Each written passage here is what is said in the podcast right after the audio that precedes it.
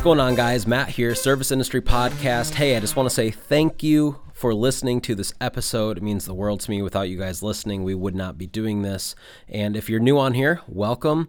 This podcast is for people that have home service businesses, and really our tactics and, and episodes can really be um, spread out to all different types of industries. But here on this podcast specifically, we are speaking mostly to home service business owners. Um, you know, my name's Matt Smith. I typically am the host on the show. Uh, I've built a large cleaning business here in Michigan. Um, we're doing doing other things as well.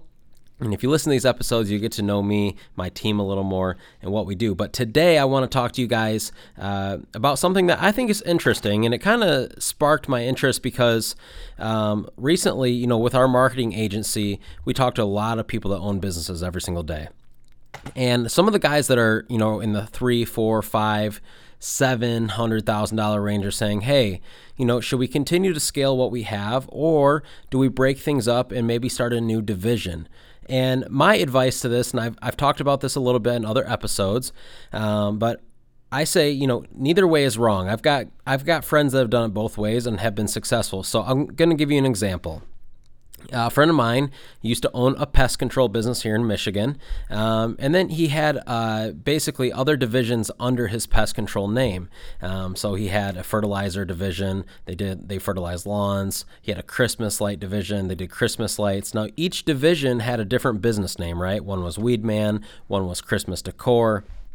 And um, essentially, he started taking advantage of his customer list and, and starting new companies and essentially marketing to his clients that already trust him and use him for his core service, right? His core business.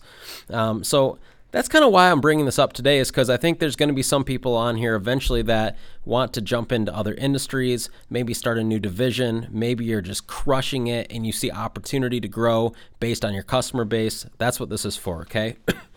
Um, basically, I'm going to give you what I think, and this is just an opinion, right? Like you may say, hey, Matt, this is a better idea than what you're giving me.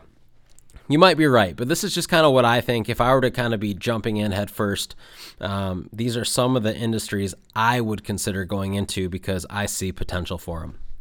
So, top five home service businesses uh, that have potential to start. My very first one is pest control. Okay.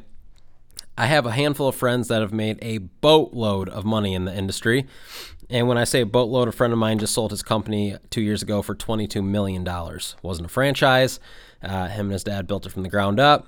And long story short, yes, he's owned it for a while. 25 years maybe, uh, but he cashed out for 22 mil. Okay, it's a lot of money. Um, things I like about pest control: low entry cost, right? Depending on what you're doing. Um, if you're just doing like perimeter spraying, where you're basically spraying uh, the perimeter of the outside of the home and then the perimeter of the inside of the home, or doing mosquito control, I mean, man, you can get into that for under a thousand dollars, right? It's super recurring. Um, I know I have my house sprayed. They come out every quarter right? I don't have to be home. The first time they spray every year, they I do need to be home. They come in, they spray inside, they spray outside. Takes them like 20 minutes max. They charge me $85. Um, and then the rest of the years, uh, the year for the next three quarters, they just spray the outside, and it actually works. It's a really good service. So super recurring. Um, another thing I really like about it is it's really profitable, and one of the reasons it's really profitable is because you could run one man crews, and you should be one, running one man crews, right? And so they can go knock out an $85 perimeter spray in 10 or 15 minutes, right? And then if they have really good route density, meaning they have all their routes set up well so they're not doing a ton of drive time, man, you can knock three, four, five of these houses out in an hour, and now you're making, you know, a couple hundred bucks an hour per guy. So it's very profitable uh, because the service is quick. Your uh, chemical costs are like nothing Okay. I only know this because I own 20% of a pest control business. So um, it's a very, very good business. Now, the downside, at least in most states, especially here in Michigan, I know for sure, you have to be licensed. Okay. And the license is not necessarily easy to get. You either have to work for a company for a couple years and then go take the exam, uh, or you have to go to college for it um, and then take the exam that way, right? And so that's tough because, uh, you know, whenever you need a license for anything, that means when you hire somebody to do it, they have to get licensed. So they have to go take a certain test. So not only are you having to find somebody to do the job, now you got to find somebody who will do the job and pass the test. Um, also, depending on what you're doing, it's seasonal. If you're just doing residential, it is seasonal. Now, if you have apartment complexes and stuff like that, it's year round, okay? So, pest control, it's a huge one, I think. Big opportunity there. And, uh, you know, kind of, I guess, how I, I want to go about this is I want to give you guys some real life examples of like, if I was in business and I was going to add a pest control division, like what would that look like? So, a company that it might make sense for because you know if you're a lawn care company you don't want to you don't want to add uh, let's say carpet cleaning. Just doesn't really make sense right? Like your customer base it, it doesn't really align that well. Not saying it won't work right? It'll probably work but i'm all about having multiple divisions that kind of flow together. They're in separate, you know, they're a separate division, they're their own thing, but it makes sense to people, right? And so if I was like a lawn fertilizing company or something like that, pest control would make sense because I already have a fertilizing license. Sometimes those licenses are the same, right, for pest control and fertilizer. And I'm already spraying people's yards. It makes sense for me to spray people's houses. So if you're a, a, lawn fertilizing company and you're wanting to branch off into something, I know a lot of guys that do perimeter pre, uh, perimeter pest control sprays um, just as an add-on, right? And it's a really good add-on because they make tons of money off it. um, so the next one uh, is lawn fertilizing. Okay. So lawn fertilizing is also it's almost it's very similar. Not quite as profitable as pest control, but still extremely profitable. Again, running one man crews the majority of the stuff. Unless you're doing stuff like aeration and and all that kind of stuff, you're typically running one man crews. I see huge potential for fertilizing for lawn care companies that are just cutting grass or just doing landscaping. Again, you need a license, but man, it's such a good add on and it is twice or three times as profitable as cutting grass, period. Now, what I really like to see is when companies are cutting grass and doing fertilizer because now you're hitting, you're at this customer's house all the time. If you have a good system in place, then they're never going to leave you because these people get to know you, right? If you're smart, you're trying to send the same tech out every single time so that homeowner can get to know them. That same lawn care crew, um, it's really good. So the difference between pest control and fertilizing, though, in my opinion, is fertilizing has a lot more competition. It's like lawn care, right? There's a ton of guys out there cutting grass. Now, competition is not always a bad thing. Sometimes it's actually a good thing because it means that there's a demand for the service, right?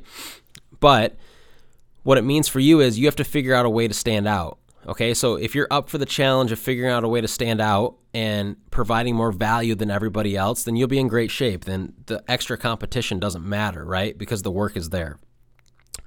Um, my next one, okay, and by the way, fertilizing is also very seasonal. Lawn care is too. That's why a lot of these guys are snow plowing.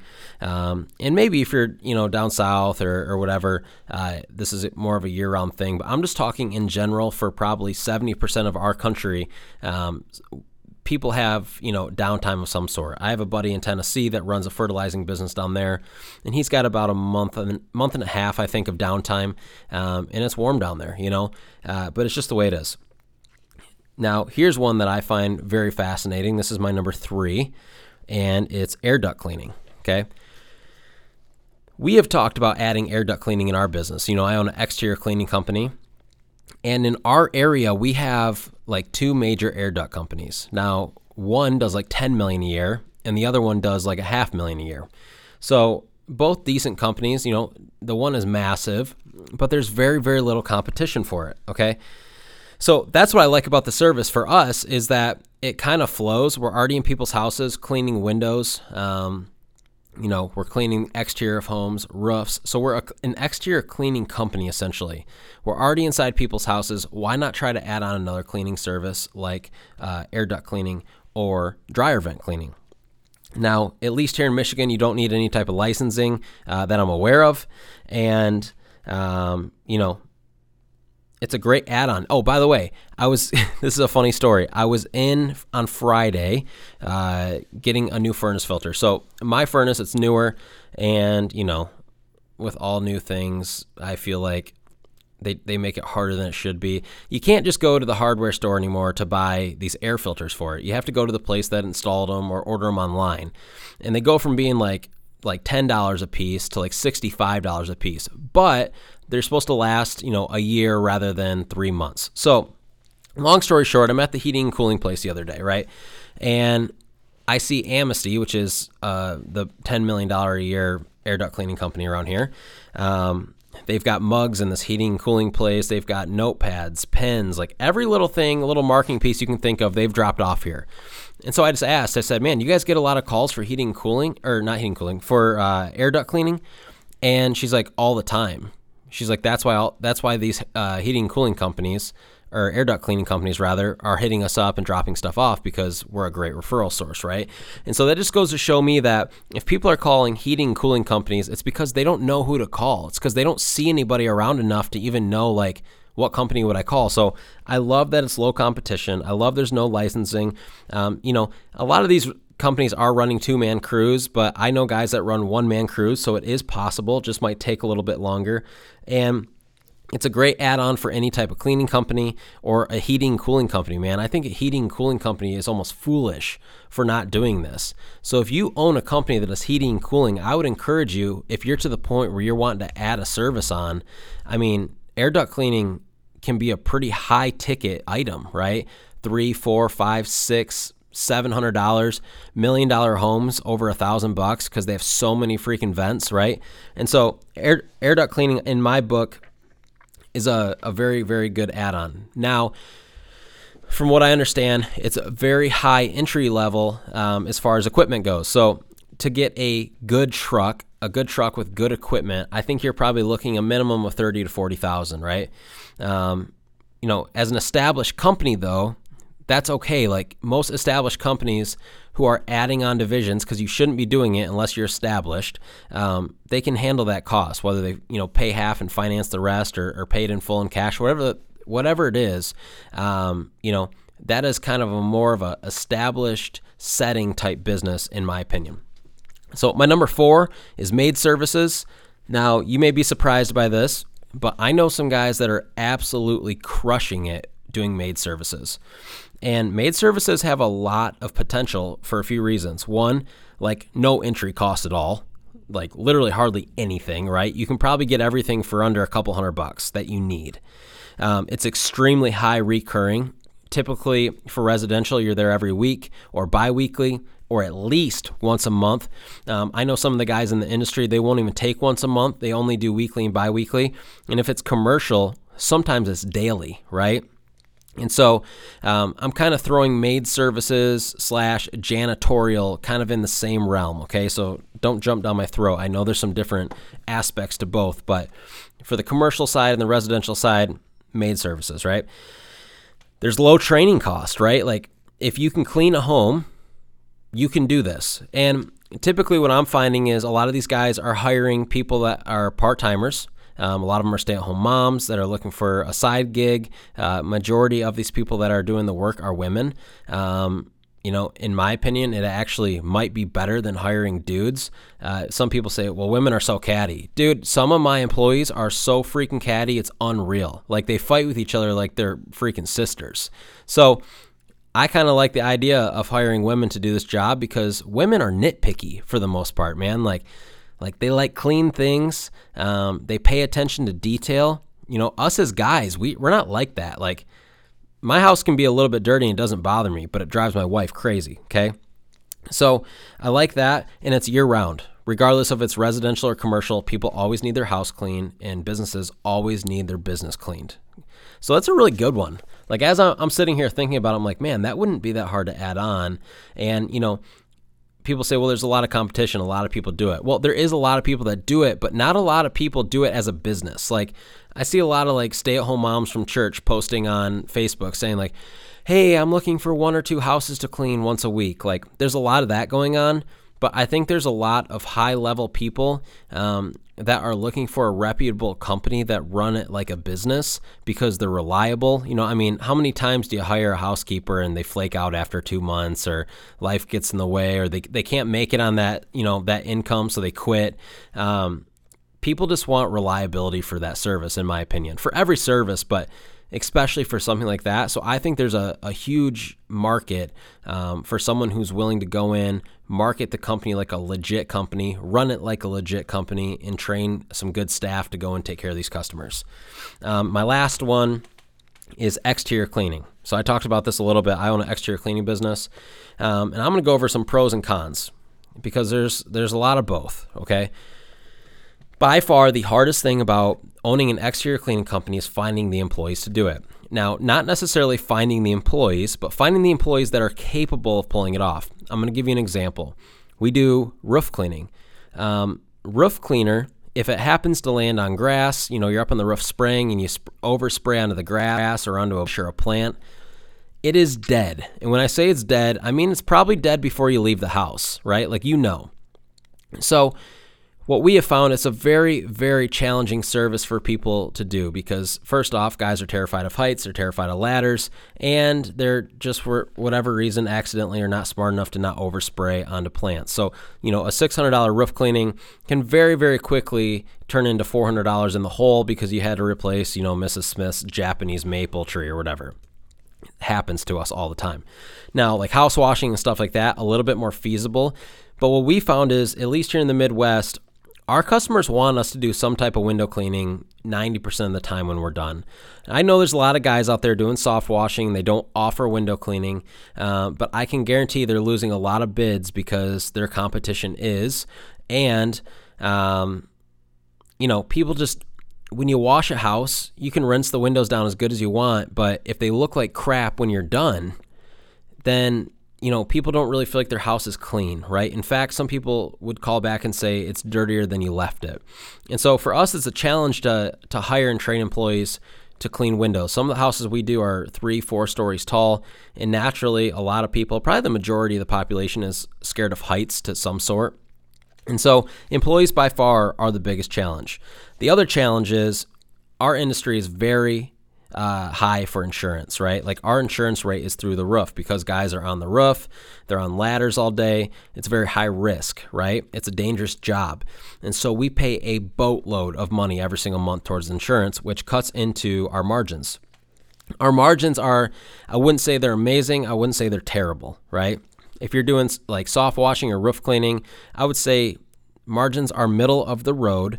Um, but the cool thing about our industry is that it's pretty low competition. Now, you got some guys out there, just like any industry, that, you know, have a crappy pressure cleaner and, and do crappy work, right? But I'm not talking about those. I'm talking about legit guys trying to grow a legit business. Um, at least where we're at, there's not a ton of competition. Now, down in Florida, we've got some clients down there that we do marketing for. You know, they say, Matt, you know, we go to the gas station in the morning and there's three companies gassing up. Well, that's like lawn care here for us, right?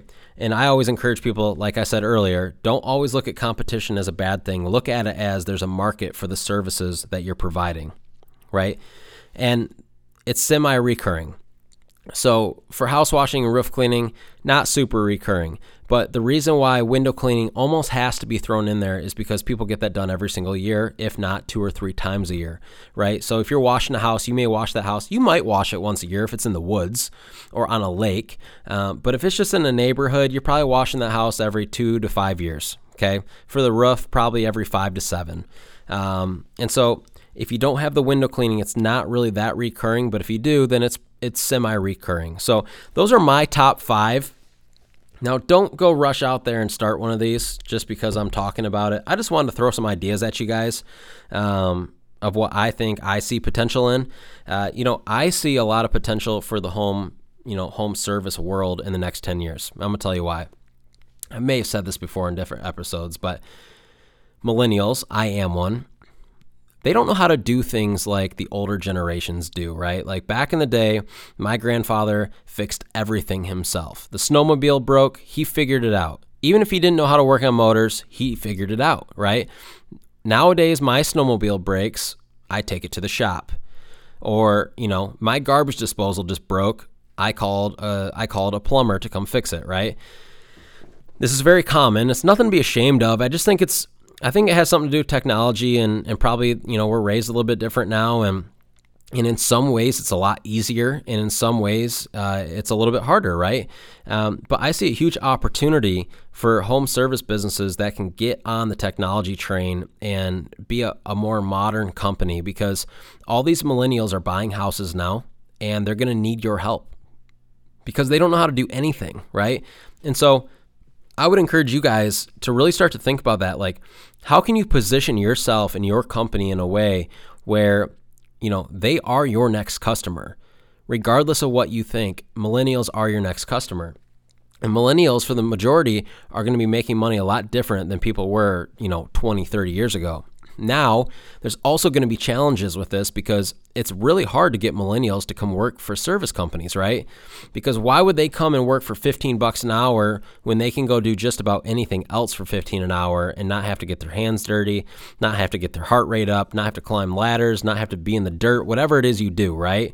Um, so there's going to be some challenges there. Maybe that's for a different episode. Uh, but I think if you can figure out a way to keep staff um, at your company pay them well, keep them happy, man, it is not going to be it is not going to be rocket science to build, you know, a seven-figure home service business in the next 10 years because there's just so much opportunity. There just there just is. I mean, it is so funny. Sometimes I feel like we don't even try and we're just knocking it out of the park in, in my home service company, right? Um, but the reality is, is we we're very systemized. We have our, our marketing system in place, and we've done this for five years straight, and it just works. And we stick to the plan, and and it pays off, right? Um, so this podcast is for those of you that are growing fast, you have some capital, you're maybe thinking about starting a new division, maybe the company or the type of business you're in right now isn't really profitable, so you want to start to add on some more profitable services. Those are my top five. Take it for what it is. Um, there's no studies behind that, it's just what I think is good. So I love you guys. Hey, do me a favor, as always, you guys know we don't have any ads on the show. And so, if you can just do me one favor, if you can leave a review, regardless of where you're listening to this, uh, iTunes, SoundCloud, I know some of you are on Stitcher. Um, leave us a review and share it on Facebook or, or share it on Instagram and, and you know take a snapshot of it, send it to a friend who needs to hear this. Uh, a lot of you guys that listen to the show have friends that own a home service business, whether it's big or small. This can help them. So do that for us. Uh, we're growing organically.